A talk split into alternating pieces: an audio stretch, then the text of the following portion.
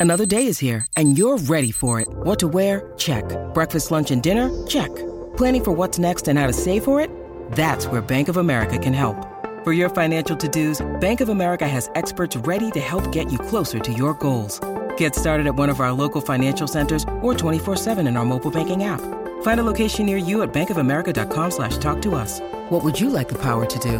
Mobile banking requires downloading the app and is only available for select devices. Message and data rates may apply. Bank of America and a member FDIC.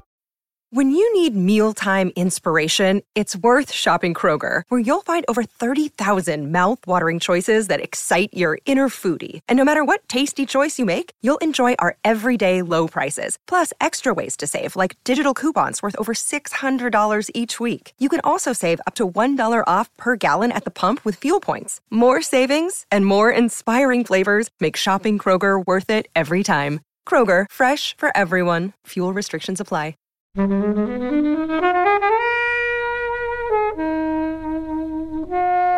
movie was just like nothing you'd ever seen before. It's such a violent genre to choose, right? The gangster movie. If you replaced bullets for the splurge in Bugsy Malone, it would be more violent than Michael Cimino's Year of the Dragon. Splurge appears to be lethal, and I looked up what actually there is in Splurge, and now it makes sense. It contains whipped cream, very sugary, dog shit, sunny delight, and anthrax. So that's why they, that's why it kills you, and that's why they're using it. That's a joke. I wrote that joke. I actually did love the bike with the feet wheels. Yeah. Feet wheels. You sure you weren't watching Wacky Races?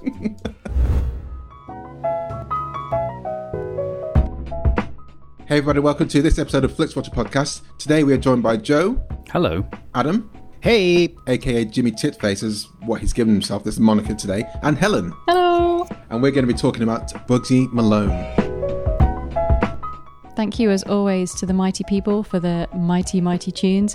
And thanks to Ben from Rockwood Audio for his awesome editing skills. Please do remember to write a review and rate us on Apple Podcasts anywhere you can do where you listen to the podcast because it really does help us And you can join in the conversation with us on Twitter at FlixWatcherPod and on Instagram. at FlixWatcher.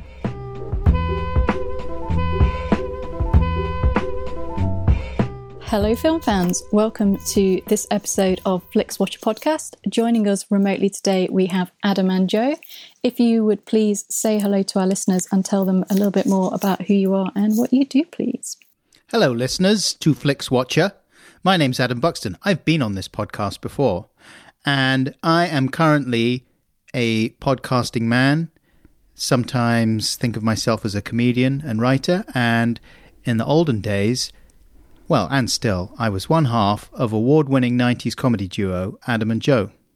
Hello, listeners. My name's Joe Cornish.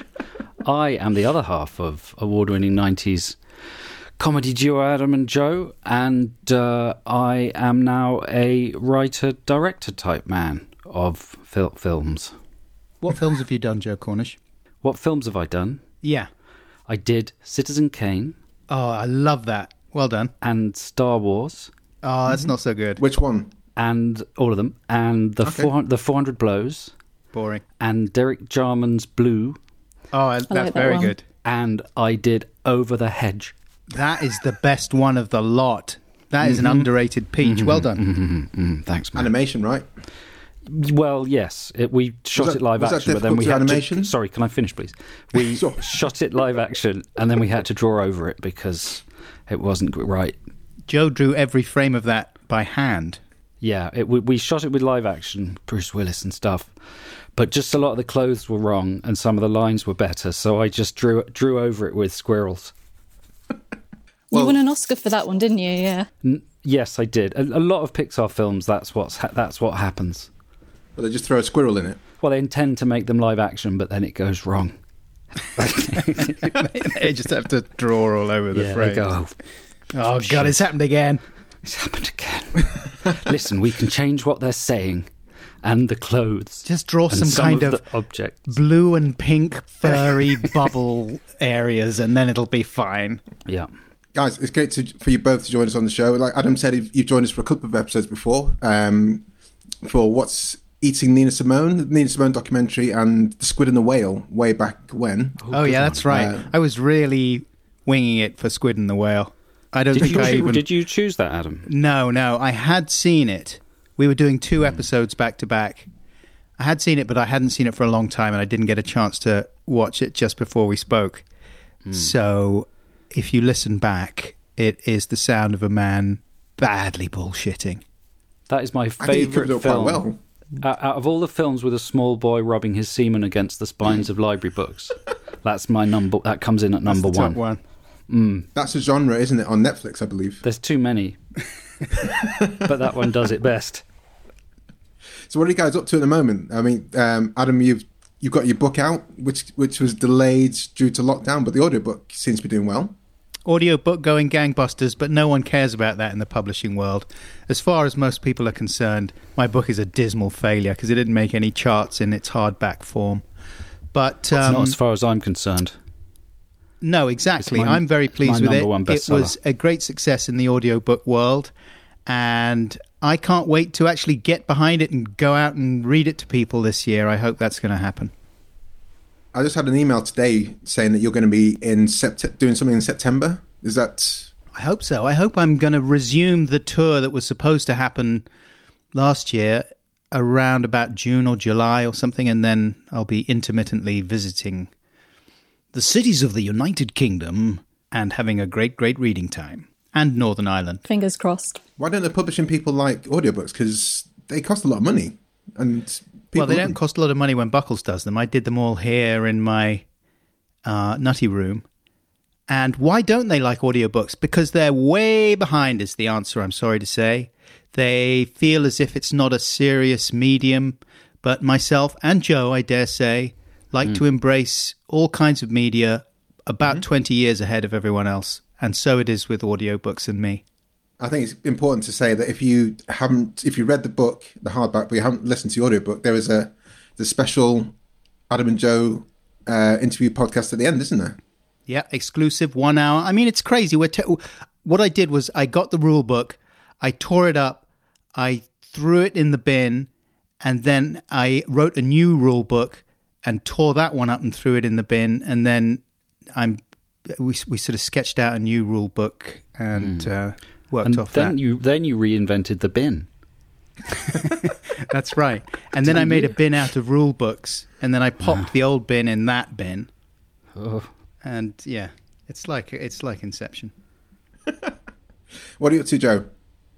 I am currently in what they call soft prep, which is like pre-prep for a Netflix show I'm doing for Netflix UK called Lockwood and Co, based on the books by Jonathan Stroud, and it is a sort of action adventure ghosty series. So we're just starting casting, and we're deep in writing the scripts. And it's all a little weird at the moment, as you might know, but we're hoping to shoot in the summer, to start shooting in the summer. Yeah, how's that been for you guys in during lockdown? Have you enjoyed uh, this time off, or downtime, or family time? Downtime Abbey. Uh, I haven't enjoyed it. No, I think it's bad, and I want everything to go back to normal, the way it used to be. Uh, Like more than a few years ago, though. Like the way it used to be. Pre twenty sixteen. No, I, I'm I'm thinking in the 80s. Like if we could have the 80s, but uh, no, you know, no inequality, less racism, less homophobia, less of the bad things about the 80s. That would be great. You could do that because every, everyone's at home and society feels more controllable on a mass scale than ever before. So you could just issue an edict for fashion and culture just to reset. That would be great. But I'm I'm worried that there are some people that aren't going to follow it. I don't know if Matt Matt Han- Hancock and Hancock. Patrick Val- Vallance, or what, what's he called? If them people went The on telly, Patrick Whitty, Holly Yeah. Valance went on telly and announced it, everyone would do it. And if they didn't, you could arrest them and fine them and put them in prison. Yeah, good good move. Let's Politi- do that. Political joke. Well, we are here today to talk about films, and we're talking about Bugsy Malone, which was your combined choice, guys. Um, can you give us, well, explain why you chose Bugsy Malone, and give us a synopsis? And you have less than a minute for the synopsis. Oh, God. This is very strict. We're getting it together. This is yeah. Now we're going to go slightly, tight. t- I'm, slight, I'm slightly turned on. You heard it first. Flix Watcher turned on Joe Cornish. No, I'm not. But, uh, but Bugsy Malone is a sort of pastiche of uh, 40s uh, gangster movies. It was made in 1976, directed by Alan Parker. And uh, the key thing to know is that the- it's, it's the cast is entirely young people, aged between probably about 10 and 17. Right? And the, what's the Yeah. story? It's like a classic gangster pastiche. There's two gangs, one led by Dandy Dan, the other one led by Fat Sam, and they're having a gang war. And entwined in their gang war is the feckless boxing promoter, happy go lucky, uh, grifter, uh, suave and handsome. Everybody loves that man, Bugsy Malone. Right, Adam? yeah, exactly. I'm just marveling at your synopsis skills. That was very good. Well, that's not really the story. Female interest.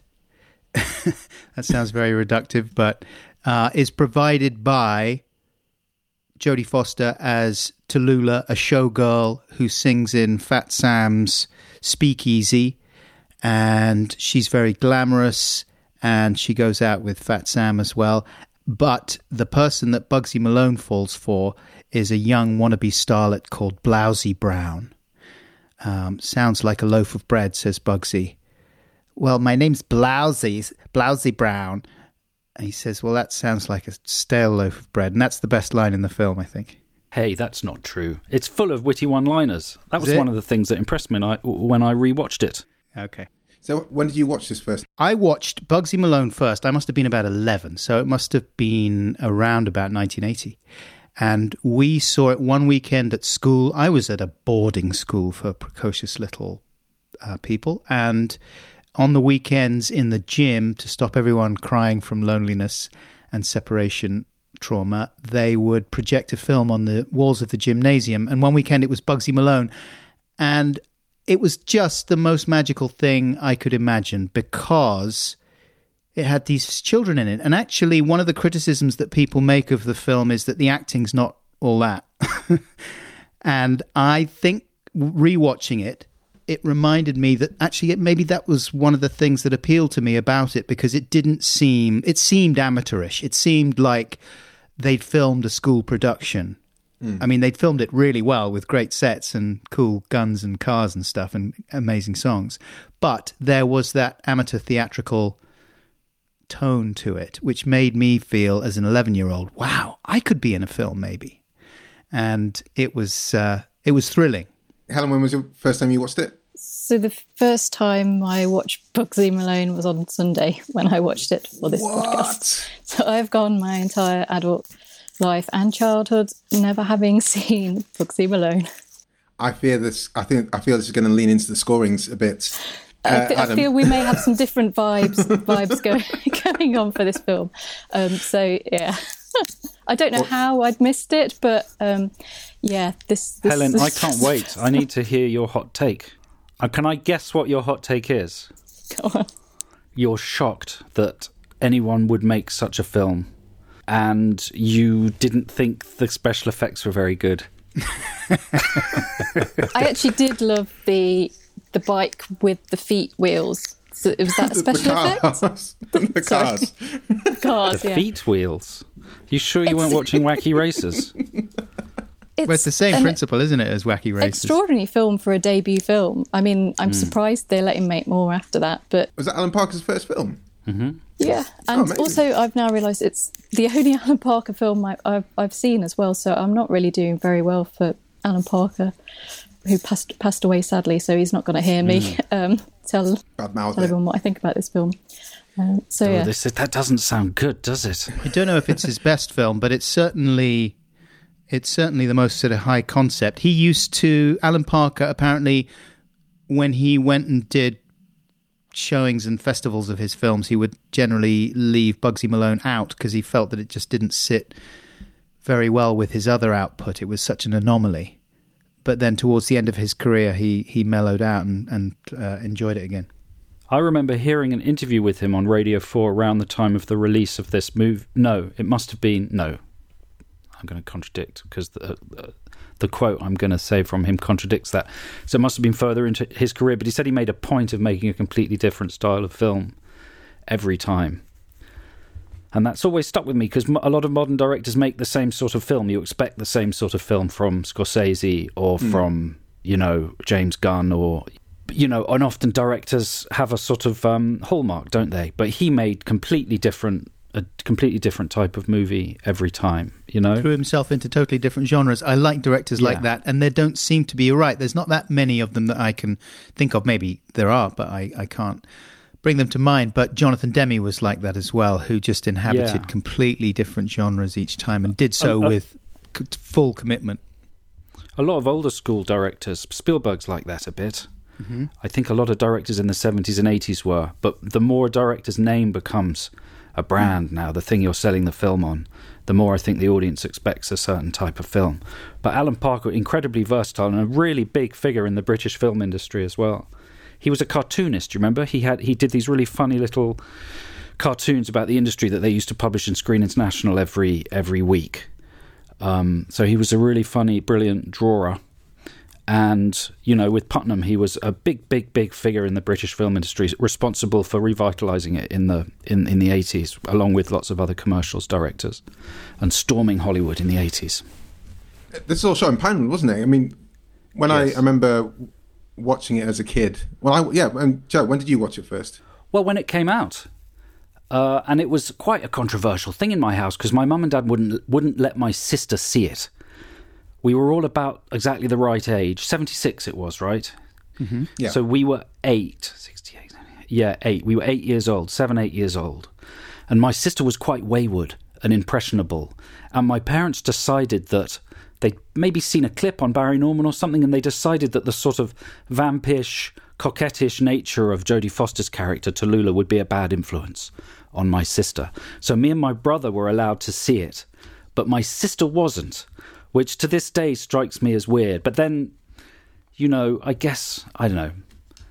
Anyway, that's what happened. So it sticks in the memory because of that. And if you were that age and movie going was a new thing to you, then you can imagine this, Helen. That movie was just like a just like nothing you'd ever seen before. Hmm. The fact that it was you on screen and all the props were to scale and the entire world was to scale. And, you know, the stools in the diner and the costumes and the props and the guns and the phones. And there was something thrilling about seeing children doing menial jobs as well. Because as a child, you're all supposed to be equal, aren't you? You're, and that's what's so sort of frustrating and chaotic about life. In the eyes of adults, you're all equal, and you're just a ball of potential. And what you'll be in life is a mystery. And you go to the cinema and you see, oh, he's a janitor. Oh, and that guy's a waiter. And oh, he's a butler. And it, and that guy works in a manhole. And you and you say, oh, I'd love to work in a manhole. Do you, know what I mean? Then I'd know who I was and and where I went to work and just the idea that they had homes and like where are the adults? Do they? No, there are no adults. It was pretty mind blowing. And then add to that just the toys in it, the pedal cars Yes. and the splurge guns and the stuff. Oh, the you know, this splurge is pre Star Wars as well. So there wasn't a lot of fantasy cinema aimed directly at young people. There was Disney stuff that tended to be very, you know, nothing like Bugsy Malone. But so it was really, it was a re- really, really high impact thing. Um, and then also, it's such a violent genre to choose, right? The gangster movie. It's got weapons, and if you replaced bullets for the splurge in Bugsy Malone, it would be more violent than Michael Cimino's Year of the Dragon. There are massacres, like gangs walking into speakeasies and just killing everybody. People slammed up against the wall, a guy shot in the head. They kill all the reporters at the Killing end. Killing all the children. Yeah. And it actually has splatter in it. You know the term splatter that you use for gore movies, which is about mm. blood. It has splatter. It's just custard, not blood. So it's. I think it's absolutely brilliant, and it was brilliant when I watched it this afternoon. And the other thing is, it's such an amazingly clever combination of genres. It's a musical. It's slapstick, and these are all big, big genres in early cinema: gangster movies, slapstick movies, musicals, and there was one other one. Uh, yeah, child movies like The Little Rascals and Chaplin's The Kid and stuff like that. So it takes these these four massive historical movie genres and squishes them together and turns them into something completely new. So you're wrong, Helen. You're wrong. You're wrong. You're wrong. Wrong. Wrong. Wrong. Wrong. Wrong. Wrong. You haven't even heard what Helen said yet. She might be going gangbusters Well, on I'm just trying to um, are- trying to preempt it. I think all films could be improved with a giant pie fight at the end. So Yes. Sorry, Helen. I don't mean to. Um, But It's uh, fine. Um, yeah, Joe very much brought back memories there of what was exciting about it, all the gear and the gadgets, and it was fun. I saw that Scott Baio, talking about the movie, said that it was great fun to shoot. And that for at least the first few weeks, they all just had a hoot. All these children running around the set on Pinewood. In between takes, they would find a pedal car and jump in it and cycle around as you would. The splurge guns were pretty fun, although the splurge guns apparently started out having wax pellets that were fired under high pressure, and they were quite dangerous and painful. So they changed them to ping pong balls, and then they would cut to a, a whipped cream impact. Oh, but okay. then I was always that was one thing I do remember being a little confused about as a as a youngster watching it for the first time, like the rules of logic for splurge, uh, as opposed to as opposed to cream pie. Like splurge appears to be lethal, and I looked up what actually there is in splurge. It contains, and now it makes sense. It contains whipped cream, very sugary, um, dog shit, sunny delight, and anthrax. So that's why they, that's why it kills you, and that's why they're using it. Anyway, the other weapon used, that's a joke. I wrote that joke. That's as well as. Sunny Delight wasn't around in 1927. I know, I was screwing around with the timeline. Was it the white dog shit as well? Is that what you're thinking there? Yeah, it's 80s white dog shit, yeah. Yeah, sure. and then they but they also have they also have custard pies or or just cream pies cream pies non-lethal so those can be lobbed around with gay abandon and people will survive them and then by the end with the big fight in the speakeasy and you give a little love and it all comes back to you there's no rules La la la la la la la. yeah some people are They've getting hit by to life. splurge and yeah they're all fine But there was that one guy who got hit by multiple custard pies uh, by Dandy Dan Gang. His gang. He's the one that dropped the, the gun. Uh, he doesn't Right. get the flour. Where's my flour, boss? knuckles or then he- noodles maybe Noodles. I, I But felt, the other reason for him. I should say the other reason that it holds a special place in my heart and I think in Joe's heart is that Joe suggested we do a production of Bugsy Malone 10 years after it was released at school when we were at school in the 80s and we were collaborating for the first time on short films and plays and things like that.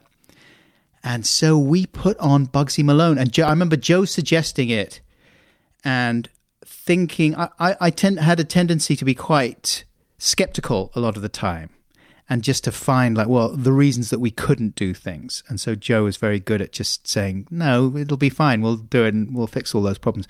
But i couldn't get my head around like how are you going to do a production of this as, as a school play that isn't totally lame? Because one of the most important aspects okay so you can have splurge guns we'll we'll figure something out. You know, the pedal cars you can kind of fudge all those things. But the thing that I thought would make the production completely impractical was the music. Because really for me, the backbone of the film, the thing that tips it over into being a success rather than just a curiosity is that music. Uh, the score by Paul Williams and those songs, which are like an album. You know, it's my favorite type of musical songs. I don't like musical songs that are all like stage musicals where it's there's no discernible tune and people are just kind of sing talking or something. They're actual songs. It sounds like an album by a good band, as far as I'm concerned. And I thought, how are we gonna how are we gonna do justice to those? But it was um, an incredible success, and we absolutely smashed it. When I invited you guys onto uh, FlixWatcher, I gave you the choice of because I know you're busy guys, and sometimes it's it's a bit of homework to come on the show. Um, so I, I, I gave you the choice between Alien and um, Bugsy Malone because they were two of the films that featured prominently in, in your book, Adam. Uh, and so it's interesting to. I knew the story that you just said there. Who I know who you played, but can you tell everyone who you played as? In, I was um, cast because the thing, the backstory is that we had already done a, a play by that time, me and Joe, and we put on a play called Private Wars about three three Vietnam vets recuperating in an army hospital, and uh, we had to play these American Vietnam vets as as little posh sixteen year old boys, but. Uh, that had gone well, and and I thought like, oh, I think I'm really quite a talented actor, and I might be like Robert De Niro. So when Joe said we're going to do Bugsy Malone, I was thinking, well, I'll probably be Bugsy because I'm the main guy. And Joe said, no, our friend Ben Walden's going to be Bugsy. You're going to be Fat Sam. And I was a little bit self conscious about my body at that time and have been on and off throughout my life. And I just thought, you are Fat Sam shaming me with this casting, and I don't appreciate it. I got into a bit of a sulk about it for a while, but then Joe pointed out to me that actually it's kind of the funniest part in the in the film. So and the play. Fat Sam's amazing. Did he get a song though? He gets well. We screwed around with who gets to sing the songs a little bit, Right. So uh, he gets Fat Sam's Grand Slam, Speakeasy, and actually because because we were worried about the standard of singing from our cast, myself, Joe, and our friend Ben would, would sing the songs because we thought we were so great at singing. Actually, Joe is a, a good singer, and I'm okay on occasion. And we would stand behind the curtain when the play was happening, and we'd kind of sing backup vocals to beef up the performance for the rest of the cast. But weirdly, that ref- that reflects the so- the the movie itself, where as soon as the kids' mouths open, adult voices come out, which I didn't remember at all, actually. And watching the film, it doesn't.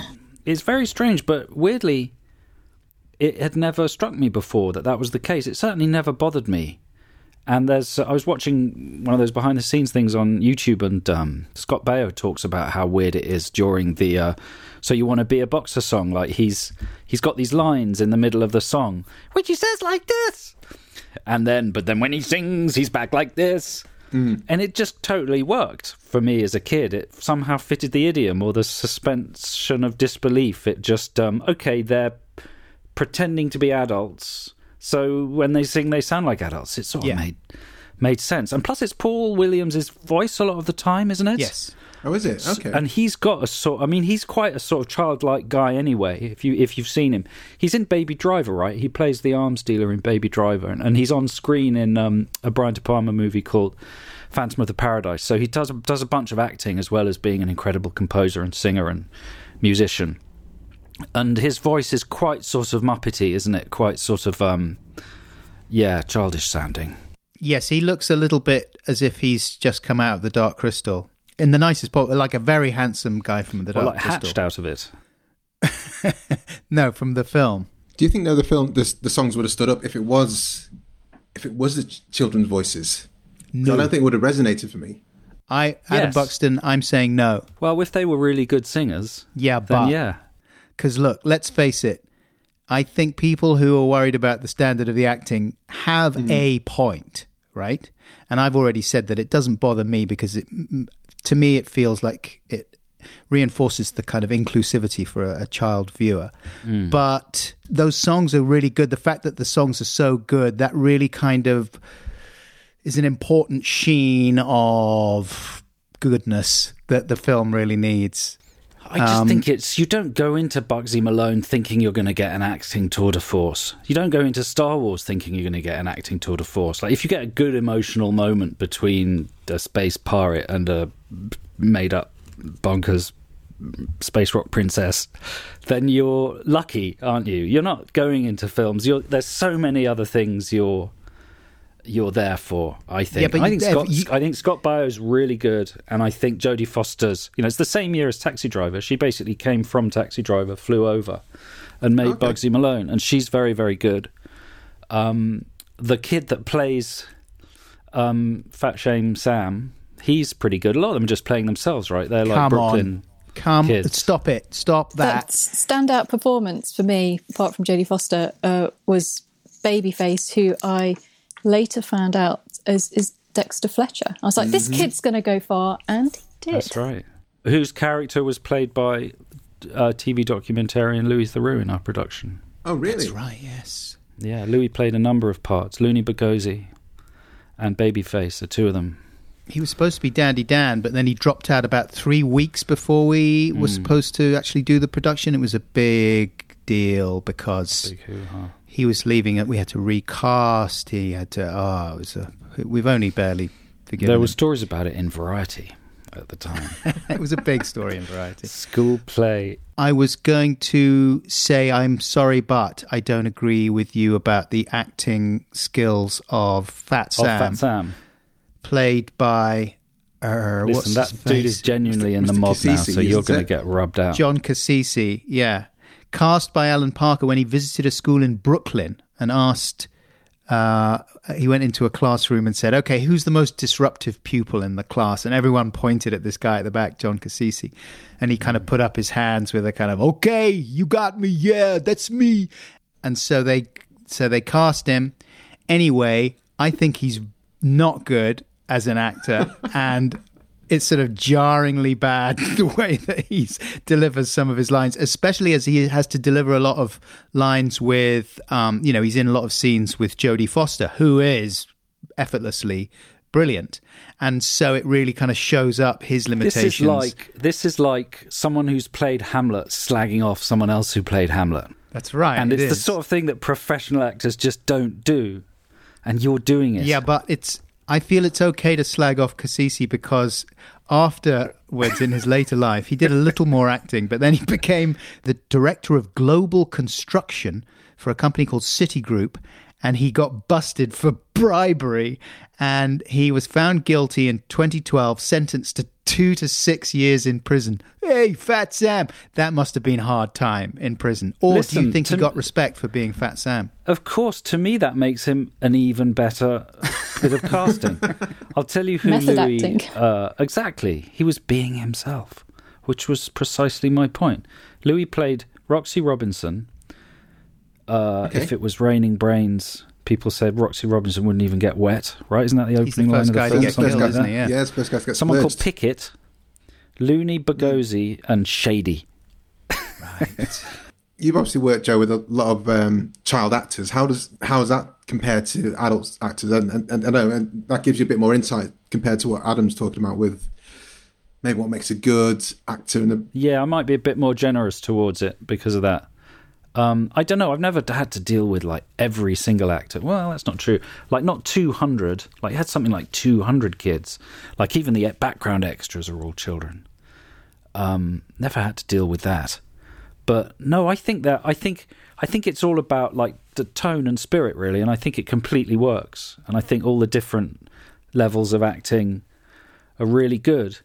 And there, there is something weird about like uh, there's just really something pleasurable about the waiter in the background of a scene. It'll be this gangly 14 year old kid with his hair scraped back, holding a silver tray, and you'll think, oh, I know a guy at my school that's like that, and yeah, he's just like a waiter. I bet he'll end up being a waiter. You know, there's a whole lot. There's so much else going on other than um, the quality of the acting that, frankly, anybody who's criticised it would be an, an idiot. I'm get, getting at you, Adam. it's all about the songs for me, generally, and and also, I mean, I saw Yes. it randomly. I think it must have been like a rainy rainy day at school, and they just thought, let's wheel out. You know, schools used to have the TV on the wheels. Yeah, man. and they pulled it out, and suddenly there was this Bugsy Malone. I must have been like eight or so, um, and I was just like, "What is this?" And it was the it was the it was the car bikes, it was the splurge guns, it was the singing, the dancing, and were, the fact they were adults um, with moustaches and stuff. And I just thought, "What? This is the best thing ever." And I thought this was like, you know, when they sometimes used to do public um, announcement TV shows. I thought it was one of those initially they're going to bring out, but it was like the best thing ever, and I've loved it since then through till now, and I'm super surprised. I it hasn't thought there was going to be like an educational message. yeah, exactly. Because that's what happens when they bring out the TV on the wheels. The trolley TV is all about educational Yes. messages, how to cross the road. You know, don't talk to strangers. And this was no, no. You, you can shoot people in the face with splurge guns. And I was like, where where can we get splurge guns from? Is it something that can happen? And I'd like to get that as soon as Oh, possible. yeah, I wanted a splurge gun. But you're right. It's the it, for me. It comes back to the music and how instantly catchy it was. And when you think about the soundtrack, like in my mind, a good album has three songs you really like. It has to have at least three songs you really like, hopefully more, and the rest of them are maybe okay. But it's like if if it's got three or four songs that you really love, that's a great album the Bugsy Malone soundtrack has about five or six really great songs. You know, Fat Sam's Grand Slam, that's great. Bad Guys, amazing. My Name is Tallulah, very good. So You Want to Be a Boxer, amazing. Uh, and then you give a little love. is one of the best songs ever, and a kind of, uh, you know, probably a bit of an unfashionable message in 2021, unity and things like that. Also, you'd be unwise to. Uh, you know, if you give a little love, the chances are there'll be an algorithm tracking where the love goes, and then you yeah. will slowly become radicalized by it. So you've got to be careful where you put your love. But what an amazing song. And it still brings a lump to my throat whenever I hear it. We had it, my wife and I played it at our wedding. Um, I can't remember when in the wedding. I think it's during Oh, the kind you? of part when the party's kind of fading at the end. But we had a big old sing along with the with people there. Do you think it would work as a, an anti-gang strategy? Like if you got genuine gangs together, Like just say no for drugs. yeah, and got them all to sing that song and hug each other, it would probably end all. I'd gang love that, man. You, like, like some big drill mm. gangs and mm. stuff, and they do. You mm. give a little love, and it all comes Then back to you. shoot each other at You're gonna be remembered for the things that you say and do. Yeah, with splash. with splurge. yeah. I I mean we haven't today we're recording it's the inauguration and I presume I presume that Joe Biden's putting that in his manifesto at the top end. Um, I'm sure yeah everyone you give a little love is the first thing they're going to do tomorrow Change as the the new national United anthem States. to that. Yeah, change the I'm national sure Lady to Gaga and Garth Brooks and Elton John are doing a, Are they the are singing that. It's everybody, isn't it? Tom Hanks well, is yeah. spinning plates, and um, Justin Timberlake's doing the washing up. He's good at that. Barbara Streisand's knitting knitting hats for everybody. Meanwhile, uh, the lady that played Blousey Brown in Bugsy Malone, Florrie Dugger, I did some research about her. She uh, she stopped acting. She became a medical administrator. Served in the Air Force at various bases in the UK, South Korea, and the United States. Left the military in 2001. Recently assaulted the Capitol building, sporting a tattoo of Donald Trump's face on her face. That's not true. That bit at the end, is it? the last bit is true. not the tattoo Yeah. bit's not true. For legal reasons. The rest of it's true. Uh, is there anything you guys want to say before we head to the scores, Helen? But I, I, I want to know what Helen, because Helen, I thought you said that um, you you thought that Al, you were surprised Alan Parker got to make another film after this, which I took as a s- uh, as meaning you really didn't like it. Is that am I right? Well, it, it was actually a flop, wasn't it? In America, it didn't really make much money. So for them to sidestepping sidestepping the uh, question there. Americans don't really know it. In fact, it's Really? unusual for Americans to know it. It was a big, big hit in the UK, but yeah, not in not in the US. It seems from um, sort of gathering people's experience of watching it that it was quite a thing to be shown in schools. Um, obviously, not my school or any of the lessons that I was in, but for somehow it became like a school film and then you know school productions like yourselves and that never happened either so um, all i could say is our school did not do bugsy malone or any of my childhood film experiences uh, came to that. So um, I'll expand a bit on the score, but it, it it was a very, very, very bizarre watch for me.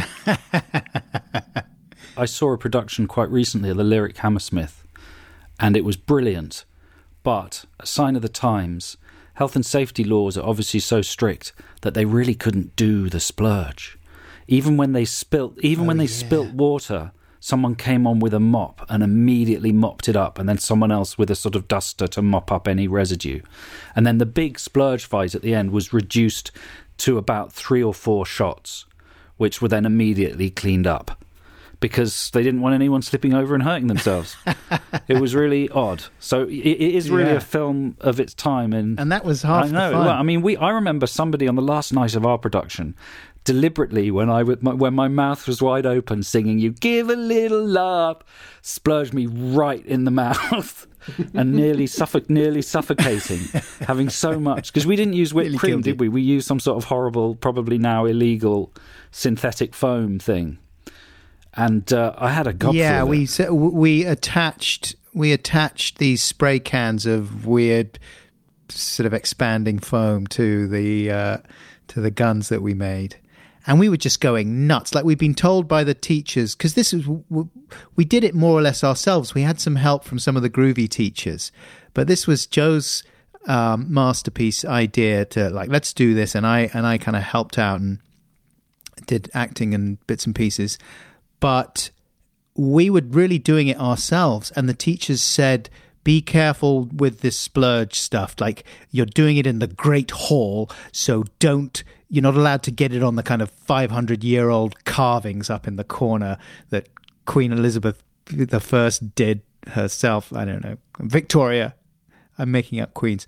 And we just, yeah, we went nuts and we were sliding around. We sprayed everything. There's probably still splurge stains in the the Great Hall at Westminster. Can I say still. one more? Can I ask one more question?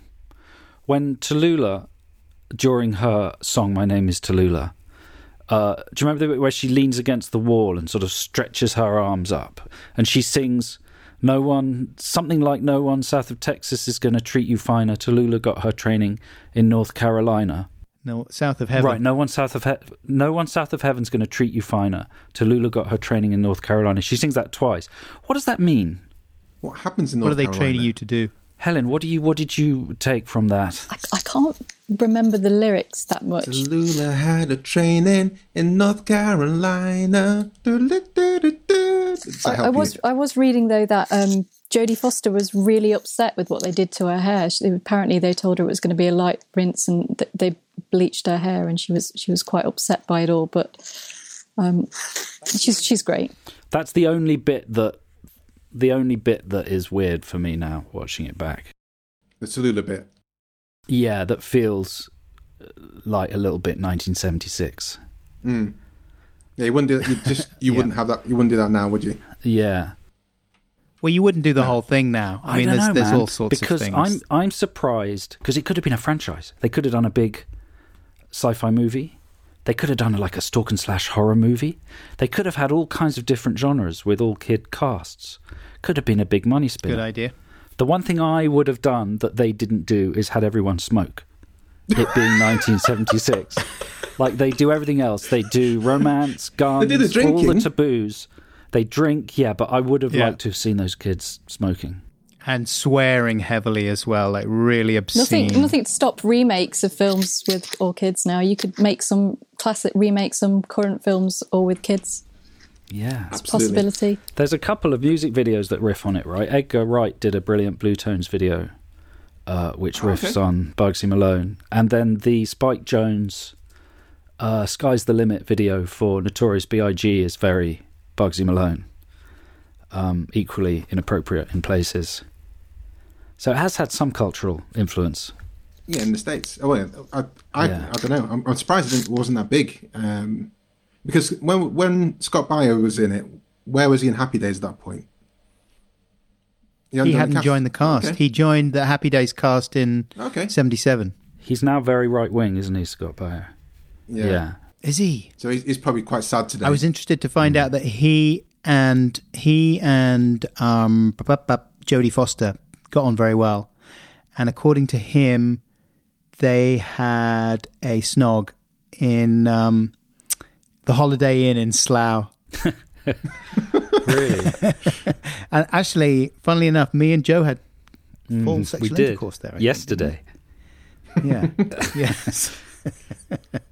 it's a very sexy hotel. Before we go to scores, guys, um, one of the things I love most about your show, uh, the Adam and Joe Show, which is available on More4 as we speak, um, the toy, the toy spoofs. I would say, can I just jump in and say, don't worry about More4. I would direct you to Wow Presents Plus. If you type that in, you will find the properly uploaded. And actually, I haven't watched them, but I'm hoping that they've done a nice job of uploading them from the masters. But it's the production company that um, we made the show for, Yeah. World of Wonder, and they've uploaded all four series to Wow. Go to Wow Presents Plus, guys, uh, and watch and watch the Adam and Joe Show there. But the the, the toy the toy spoofs you guys did uh, was one of my favorite parts of your show each week. In the past twenty years, have you thought of films that you think that I could do a great toy version of that one? Yeah, all of them, really. Well, I Go on, watched. sorry, Adam. Yeah, the other day I was watching um, TV and uh, Good Will Hunting came on, and I thought, why didn't we do this? This is just absolutely perfect, and I can't remember why because the timing was about right. I think I think Goodwin Good Will Hunting came out mid '90s or something, just before we started doing the Adam and Joe show, but. I really I, I had to resist the temptation to just do it myself, and it's because it is ridiculous. What you want, I think, that what you want is a film with big, stupid kind of Oscar-winning beats. You know what I mean, and ridiculous concertina dramatic scenes. So in Good Will Hunting, it's oh he's so screwed up and he's got a big uh, mental breakdown narrative and he can't relate to other people. And then Robin Williams just sorts it out in five minutes by shouting at him. I would have done Toy Story, but with people. Flip the script, you know. People story. mm-hmm. People story. I love it. Kobe, that's a good idea. Listen, once this is over, let's stay on this link and uh, write yeah, we'll that talk. Up. We'll talk. I've already got an outline Yeah. in my head. Yeah, I'll send good, it over to good, you. good, good, good, good. Yeah. 50-50, yeah? Yeah, nice. Yeah. And with that, let's head to the scores.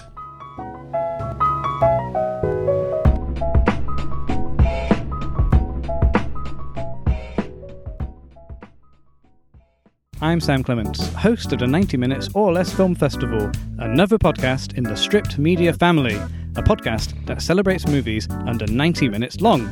Each episode, I'm joined by a special guest who selects a movie to join our prestigious lineup. Past guests have come from the worlds of film, television, music, food, comedy, and podcasting. Search for us now on the app you're currently listening to this podcast, or join us at 90minfilmfest.com.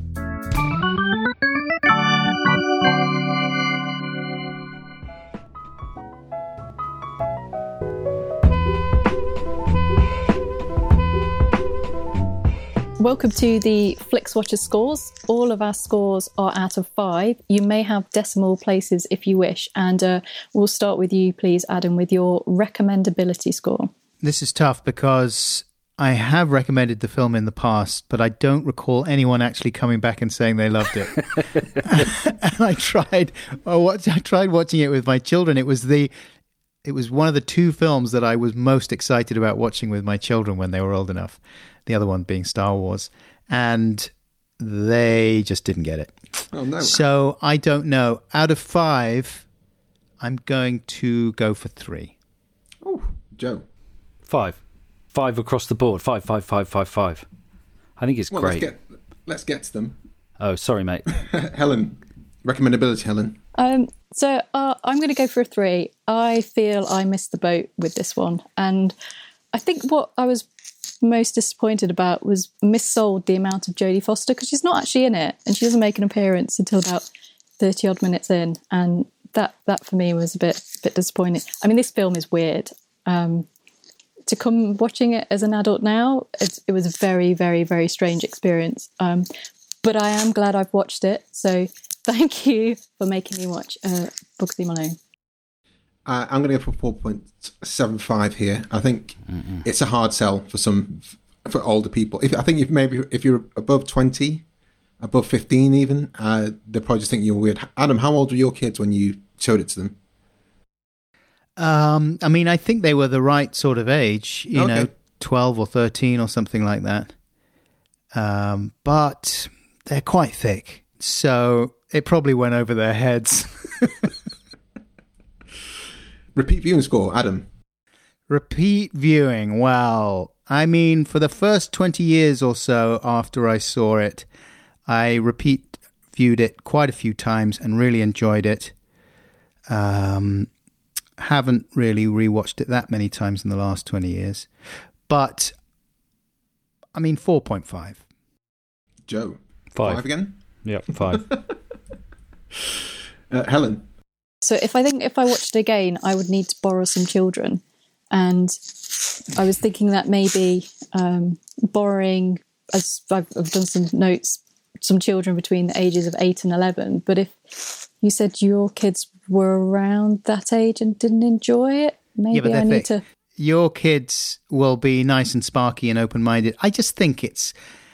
It, it made me dislike my children actually when they didn't like it. I just thought, what the hell? How, what am I supposed to do for you? This is like. Oh no. It doesn't get any better than this, you stupid morons. Now get out. I hope they listened to Did they cry? yeah, they were crying. It was. It was. I mean, it ruined the whole day. They were like, "What's wrong with you, Daddy? Why are you shouting? Shut up! Get out!" Are kids harder to please with films now, do you think? Do you think that's what it is? Or Yeah, that was the same night I think that my son suggested we watched um, Return of the Sith, Revenge of the Sith. He was like, "Oh, that's the best Star Wars movie." I was like, "Yeah, that makes sense. You're a moron." Repeat viewing score, Helen.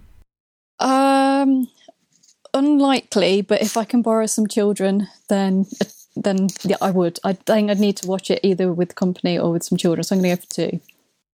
Yeah, I'm going to go for five here. This is. I'm looking forward to uh, my son Milo watching it. He's currently nine months old, so uh, I'll try How young are you going to start him? probably about four years. In about four years' time, and I think that's because I, the Princess Bride. I thought kind of. I wish I'd watched it as a kid, um, and look forward to showing it to Milo. And I look forward to showing uh, the Kid Who Would Be King to Milo. Actually, although that's got some scary bits. Joe, what, How- what kind how of old is he? what kind of feedback have you had from parents? He's well nine months. Um, He's too kind of- sophisticated. He's past it. No, that that film usually works really well between sort of if you're if you're quite a tough seven or eight year old, it's fine, and then up to you know up, up above above that. If you're a oh yeah, if you're a easily scared seven or eight year old, then it's a bit much for you. yeah, One kid ran Like screaming from the cinema during a test screening in America, but only one. Whoa, a snowflake. Must have been a snowflake. small screen score, Adam. Small screen score. Oh, it works fine on the tiniest screen. You could watch it on a on a postage stamp, and it would still be terrific because you got that music coming into your ears. So small screen, big speakers. Yeah, five. Joe. Five. What? Yeah, five. Definitely five. Bugsy Malone, for God's sake. Helen. So I had to watch this on a laptop with headphones, and I didn't really enjoy that. It was a bit too No much in my ears. um, what I did see was that Secret Cinema did it way, way, way back, and uh, I, I think maybe I would enjoy some kind of immersive screening Experience. with with pies. I think the the thing that really stuck with me was fighting with pies, and um, so I think for that it is fine on a big screen, on a small screen, um, home viewing. But I think for me, I would probably have enjoyed it more had it been with company or perhaps in some kind of pie related interactive thing. So uh, I'm going to give it a, a four. I'm going to go 4.9 here because I would like to see it in when the Prince Charles reopens and they do Mm. the sing along screenings. I'd like to go and see it then with other Mm-hmm. people, but otherwise Good it would idea. work. Do Absolutely those have pies? I'm sure. Well, if you go and see, if you go and watch the room, there people throw spoons. There's pie shops nearby. Yep. There's a patisserie Valerie on the corner. At least there used to be before the end times. Uh, engagement score, Adam. Engagement score. I'm gonna go. F- I- I'm I'm gradually nudging up. I'm gonna say five. I was engaged. It's it's a good length. It's not over ninety minutes, and that to me is half the battle won already. You should. Are, are you aware of a? Well, I, I know Joe's been on this um, podcast, the 90 Minutes or Less Film Fest. It sounds like a perfect, perfect podcast for you to join. Yeah, anything over ninety minutes is a grotesque waste of everybody's time. Do you want my score? Uh, I'm ready when you are. yes, please. Is it five? It's five. Five. I can tell you later if you want, but I am ready now. Five. Helen. I've thought about it. yeah i i wasn't massively engaged um and i i did do a fair i i really enjoyed reading all of the trivia and all of the strange weird things that the kids got up to um while they were they were filming it in fact i think i would probably have enjoyed watching kind of a making of more, more than the actual film um a three sorry Yeah, and I'm going to go for five. And that gives us an overall score of 4.32188. Decent. Very good. pretty high Yes, absolutely. even with my low scores What do you do with these very scientific scores? we have a scoreboard. So if you go to flixwatcher.tv forward slash Really? scoreboard, we have a list which you can sort by score. What's at number one? Ricky Gervais's um, film debut, What was that? Number the one one. about Ghost, the ghost, World, was it? Ghost, Ghost dad. Town, Ghost Ricky. non non PC ghost. Number one is currently When Harry Met Sally and God. um, Harrison Ford one.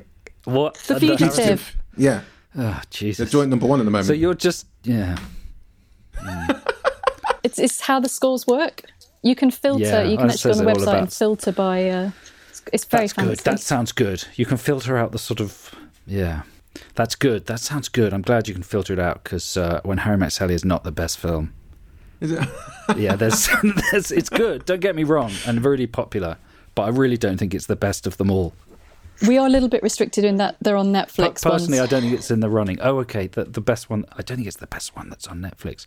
Rocks is really good. Have you watched Rocks? Rocks is amazing. It's Yeah, amazing. someone someone better, wants to come Have you on seen that, and Adam? pick, pick rocks. No, I, that's on my list. I want to see that one. Yeah. That's. I good. just saw. What have I seen recently that's good? Gunda. Have you seen that about the No.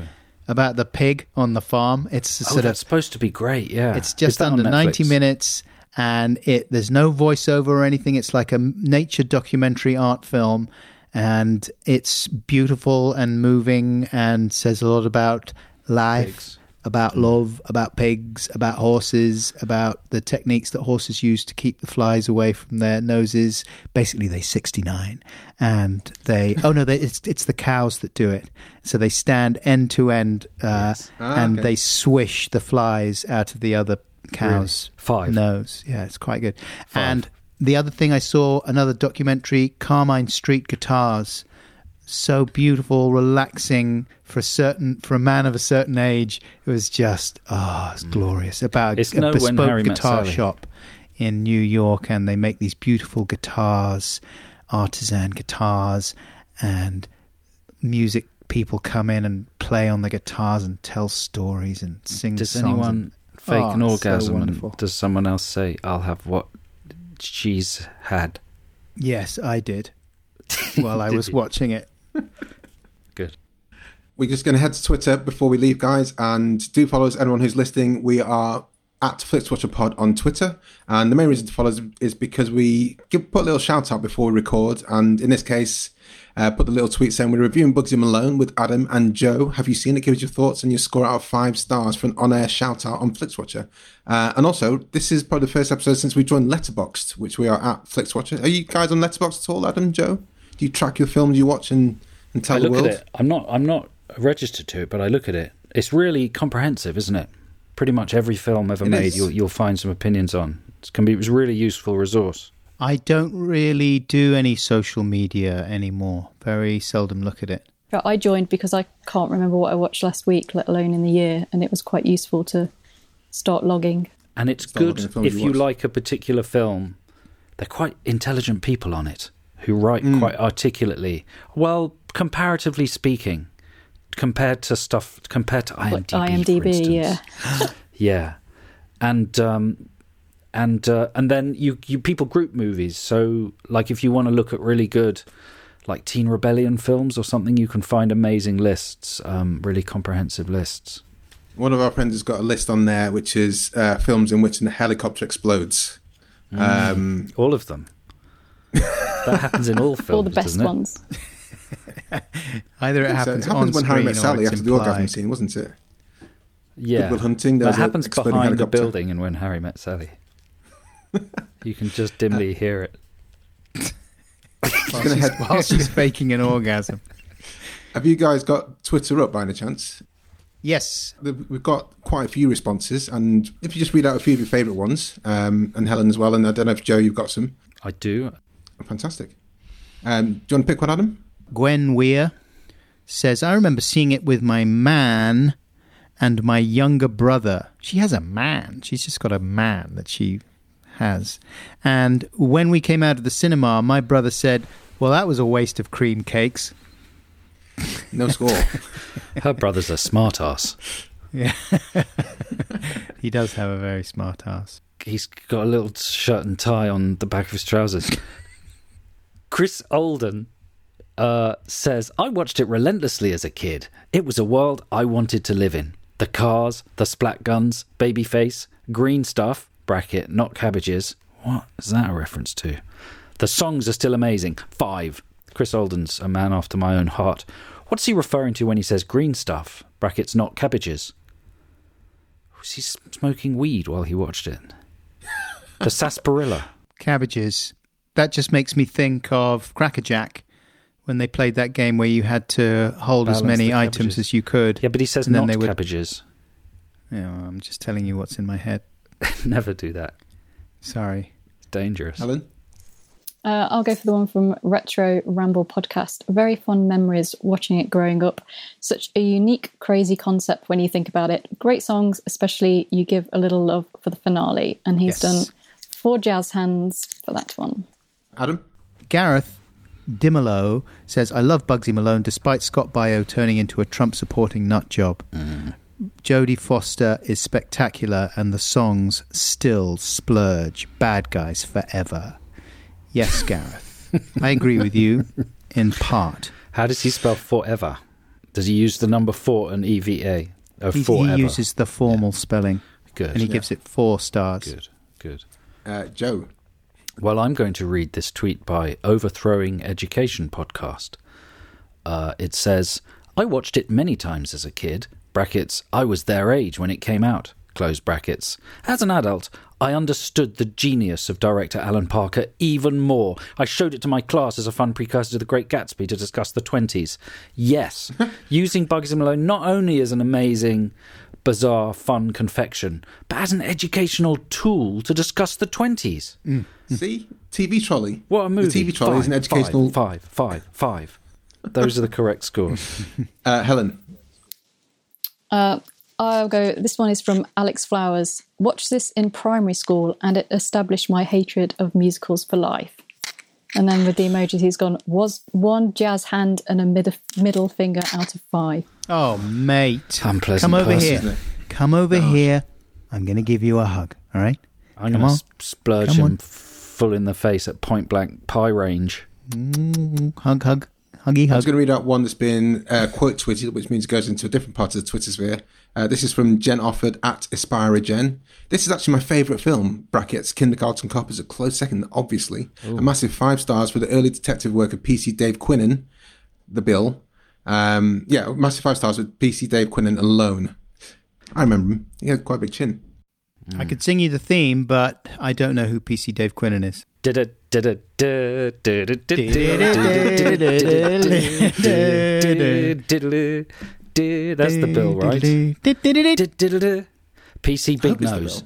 Here is, can I go off topic or off You can do. um, message or off site and read you a review from someone on IMDb? This is a bit of a negative one. This is from Snow- Snownton, and you might agree with this, Helen. The detail of the plot lacks the originality of the concept. The hmm. film is too dull, and too many voices are squeaky and speak too fast, with the unmodulated expression of pubescence. A worthy, a worthy try, essential to watch, but in the end, a bit disappointing. So that's that that's Brian mixed, Sewell? isn't it? He's he's saying it's essential, but it's disappointing. Well, my, my favourite Letterboxd review for this, because I, I enjoy reading uh, user reviews, was what the fuck and also why the fuck. You- You're picking the negative ones here, guys. Trying to be balanced, trying to give the haters a hug, Yeah. and uh, you know Counterbalance the straight fives from Joe. we're gonna give them a little love because it all comes back to you. And that's how we finish. Can you give us, uh, let the guys know where they, can, where they can find your podcasts and your films, guys? And we'll say goodbye to everyone listening. I'm going to tell you that you can find Joe's films anywhere that does films. Just type in Joe and films, and there they are. There you go. And I'm going to tell you you can find Adam's podcasts on all good podcast platforms, including a Podbot and Castaway and Earfun and Yak House. all of them. Yuck House. That's just made House. up. Yak House. Mumble Mansion. Mumble Madge. Is that Madonna's new podcast platform? Her and uh, what's the woman that makes all the mumblecore films? Who's in Girls? What's she called? Lena Greta Dun- Gerwig. Lena, Oh, no, Lena Lena Dunham and Greta Gerwig. and Madonna have And set Madonna. up a podcast platform called Mumble Match. Is that true? I said Mumble Mansion, Oh, sorry, I'm sorry, I misheard. but they all live in Mumble Mansion. Guys, thank you so much for joining. It's been it's been great fun. I've I'm certainly I've enjoyed rewatching uh, Bugsy Malone for the umpteenth time, and I'll continue will I will continue to watch it again. So, cheers! Thank you so much. Thank you. Thank you, Helen. Thank you, Kobe. Good to see you all. Cheers, Joe. See you guys. Bye. Enjoyed this episode of FlixWatcher podcast? Why not leave us a five star review on iTunes? You can also follow us at FlixWatcherPod on Twitter and we're at FlixWatcher on Instagram.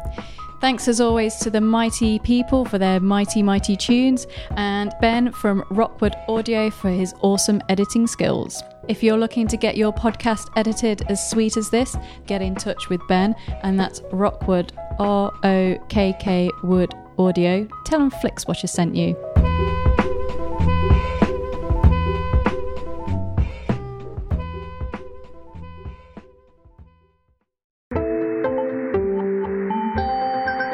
Just heard a stripped media production.